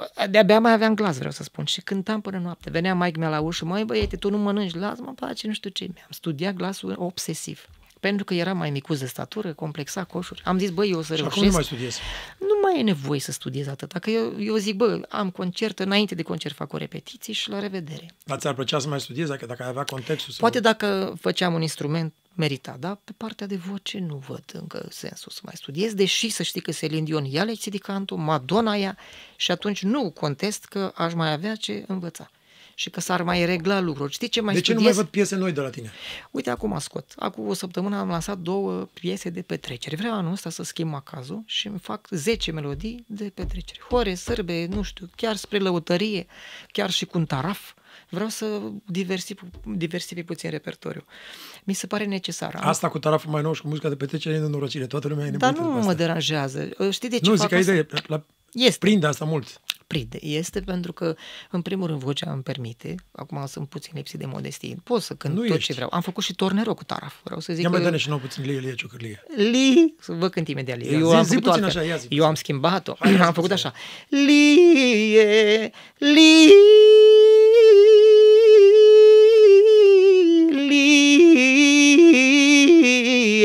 lie, ciocârlie. Vezi, am și o regușeală că am cântat la Roma două programe și am răgușit puțin. Eu mi le-am schimbat pe toate. Apropo de originalitate, nici nu-mi place să cânt ca alții. Tot timpul mai adaug acolo ceva. Asta vreau să zic. Îmi place, ai zis dacă mai studiez. Știi ce mai studiez? Sensibilitatea. A, mi-am lucrat-o. La mine nu e nativă.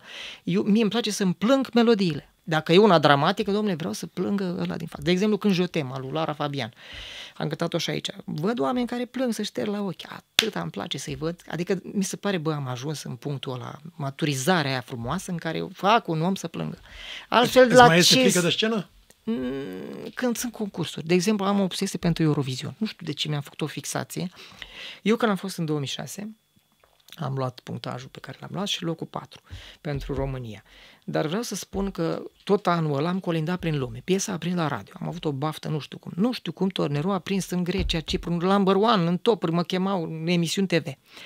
În Germania, Elveția, Austria am semnat cu 14 case de discuri. Bine, Rotonul, casa din România, a semnat cu cei de afară. Și am avut peste, să zic, 100 de concerte internaționale.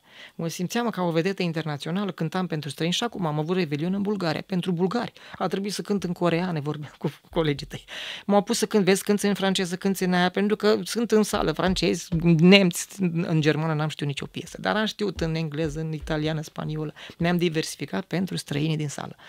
Uh, Dar apropo de Eurovision, când mergeam în emisiuni prin Grecia, ei așa mă prezentau în engleză. Noi am crezut că tu vei câștiga anul ăsta. Deci așa mi-au băgat în cap, zic, mamă, era cât... și eu și în sondaje am fost pe locul 1, 2, 3, 1, 2, 3, la case de pariuri, cu Tornero, cu porcăria asta, că eu așa zic, o porcărie, dar nu e neapărat o porcărie. Atât de simplă e piesa, Tornero, mare fâs nu e, dar vezi ce înseamnă să se ducă atât de bine în Eurovision, încât îmi doresc din nou. Și atunci vreau să mai încerc la Eurovision și mi-am făcut o fixație pentru asta.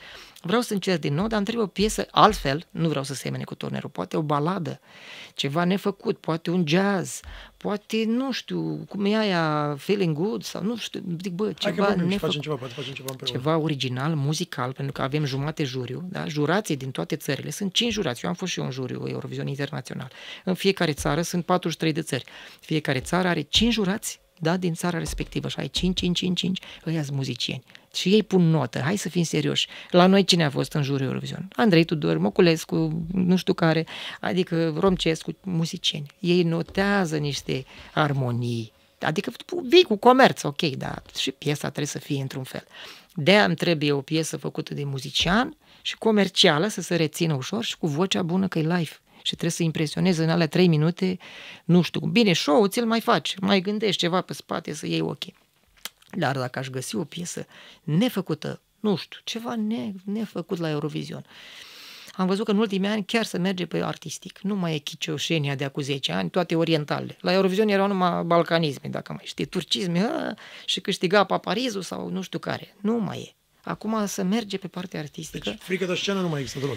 Numai la concursuri. Dar Eurovision e singurul Păi, dar concurs nu la te care mai aș joci mai concursuri, merge. ai Da, fost dar la la Eurovision, dacă mai merg... Nu, dar acum când cânti pe Trebuie. scenă nu mai e frică. Nu, de- nu, nu. De, da. de câți ani nu mai e frică deloc? Mm, Cred că la prima piesă mai am. Primele 10 secunde mai am emoții, dar intru, m-am obișnuit, nu știu. După aia intru Le cu gestionezi? publicul și, da, am început să învăț deja să jonglez cu publicul și mai când cu ei vorbesc și gata. Ce edită singură sau ai pe cineva? În acest moment uh, am și ajutoare, pentru că la un moment dat uh, Nu simți, poți să mai faci față, că Exact. e nevoie de... Da.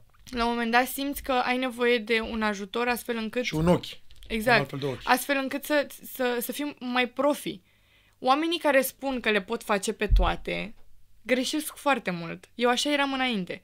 Credeam că pot să-mi deschid o afacere și să eu să fiu vânzătorul, eu să fac uh, facturi și așa mai departe, eu să fiu influencerul care promovează, uh, eu să fiu mamă, eu să fiu soție, eu să fac uh, poze, eu să le editez. Nu există așa ceva. De asta sunt fotografi. De asta sunt videografi. De asta există oameni care se ocupă cu asta și tu trebuie să accepti faptul că trebuie să ceri ajutor și să angajezi oameni. Nu trebuie să ții totul pentru tine, că mulți ne gândim de ce să mai dau bani și încolo? De ce să fac eu totul? Nu există. Atunci pici psihic.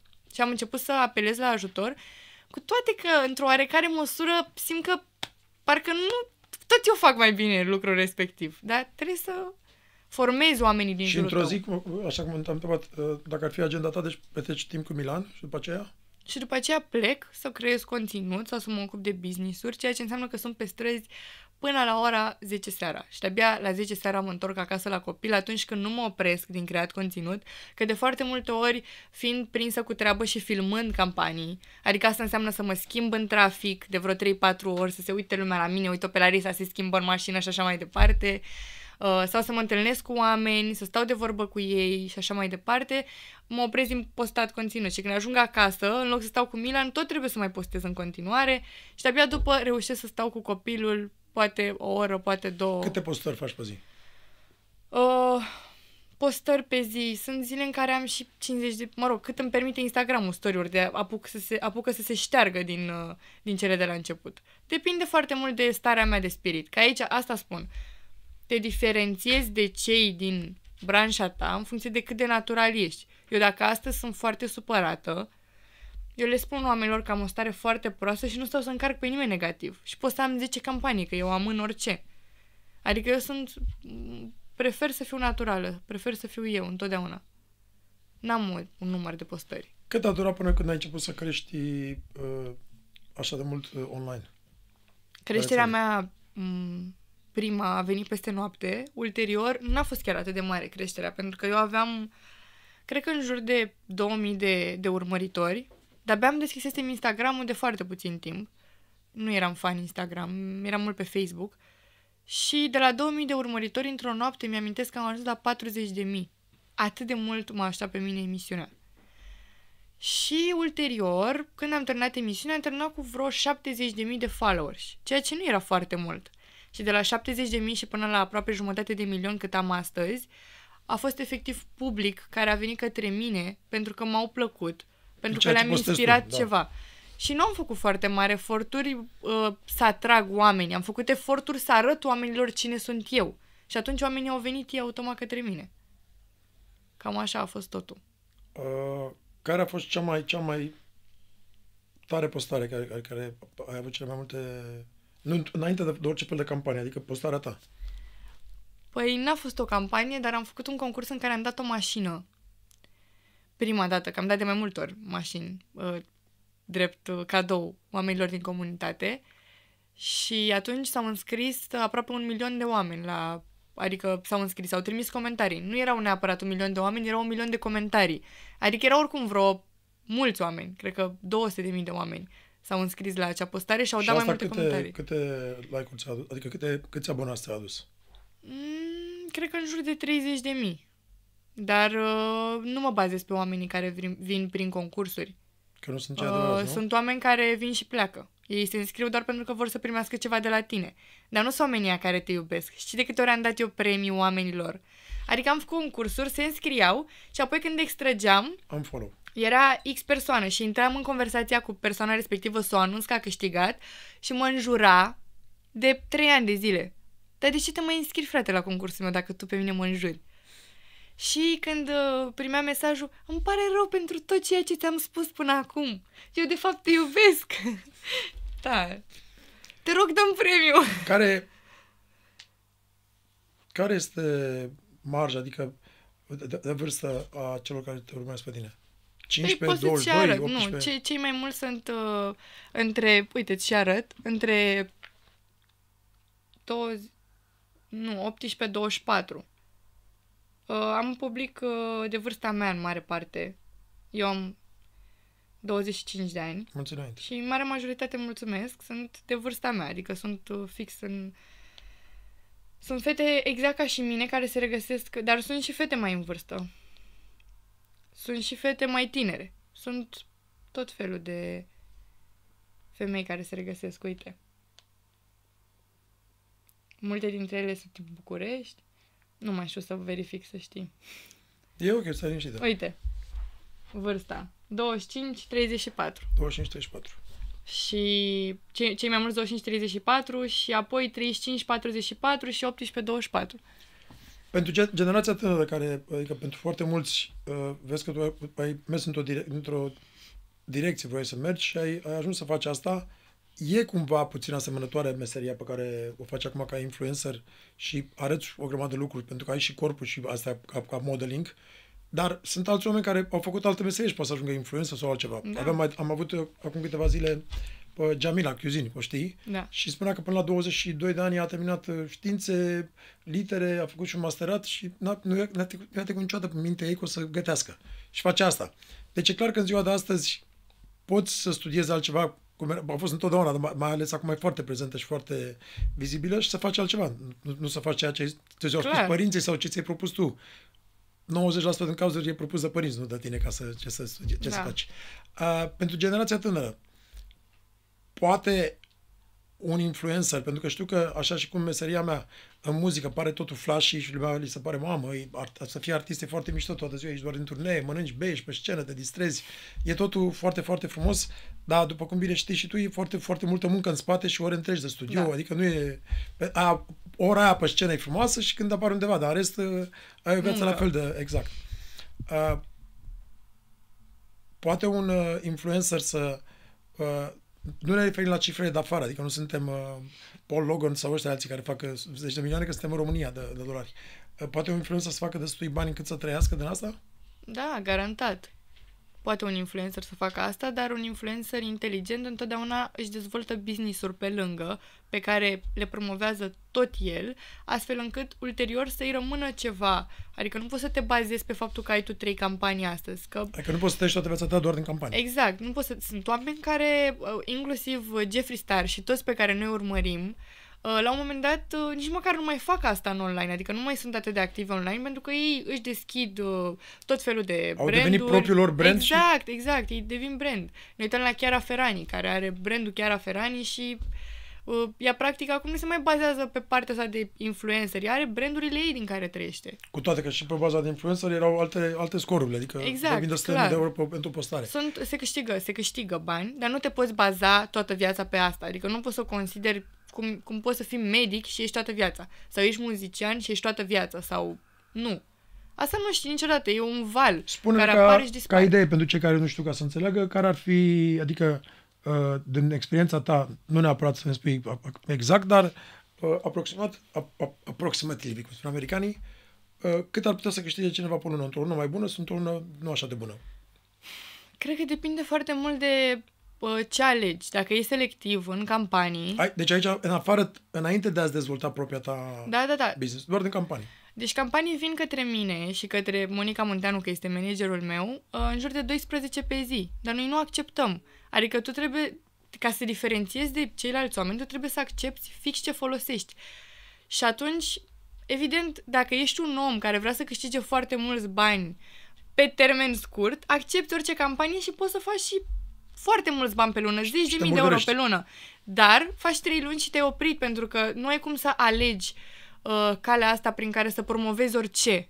Dacă tu ești un om cu coloană vertebrală și un om care chiar vrea să fie real pe online și vrea să aibă o continuitate, tu trebuie să promovezi doar ceea ce tu folosești. Adică de multe ori mi s-a întâmplat, dau un exemplu, să uh, port geanta asta pentru că să mi-o cumpăr că îmi place și să vină brandul respectiv către mine și să-mi spună Larisa, uite, vreau să facem un concurs și te plătesc cu suma asta. Aici e cheia. dar atunci nu câștigi atât de mulți bani cum ai câștiga dacă accepti orice. Înțelegi? Aici se, se diferențiază oamenii. Eu în momentul de față nu mă bazez ca și sume de bani. Eu cheltui foarte mulți bani. Extrem de mulți bani. Eu nu mă bazez pe banii pe care îi fac din influență reală, cum ar spune oamenii. Eu mă bazez pe banii pe care îi facem din businessurile separate, pentru că noi construim uh, în acest moment, uh, avem uh, un sunt asociată cu câteva branduri unde avem colecții capsulă, de unde câștig foarte bine. Nu mă bazez pe postările pe care le fac drept campanie. Dar cineva de postări cât ar putea să câștige pe lună? Poți să, depinde cât ești tu cotat ca și influencer și depinde de numărul tău de followers și nu e o sumă fixă. Poți să câștigi 200 de euro pe o postare pe care o faci. Sunt oameni, nu eu, la alt nivel, care câștigă și 5.000 de euro din industria noastră, din România vorbesc. Pe postare. Care cer 5.000 de euro pe o postare. Păi nu, e altceva să ceare, e altceva să, să, să-i primească. Îi și primesc. Ok. Unii dintre ei și primesc banii ăștia. Și îți dai seama, dacă ai trei postări, poți să câștigi 15.000 de euro pe lună. Depinde foarte, foarte mult de... De numărul, uh, de, adică cât de... Ex, presupune există un, uh, un clasament al uh, influencerilor între voi? Există, în funcție de... Uh, totul se întâmplă în funcție de numărul de followers, de ceea ce ai tu în spate. Deci, un- unu, abonații, câți abonați ai? Exact. Asta e, e primordial cumva. câți Doi, abonați ai. interactivitatea, nu cu abonații? sau- Clar, adică dacă tu Asta, ai... a, a, asta vă cere vouă, eu vreau ca să, să înțeleagă omul de rând. Asta cere cumva uh, compania sau brandul de la, de la manager. Să-i dai cifre de spate, nu ca să vadă cifrele. Un brand, de exemplu, dacă eu sunt brandul X și vreau să colaborez cu influencer, în primul rând mă uit ce influenceri s-ar potrivi cu brandul meu. Apoi văd care sunt top ca și număr de followers și ca și interacțiune ei cu publicul uh, și se potrivesc companiei mele.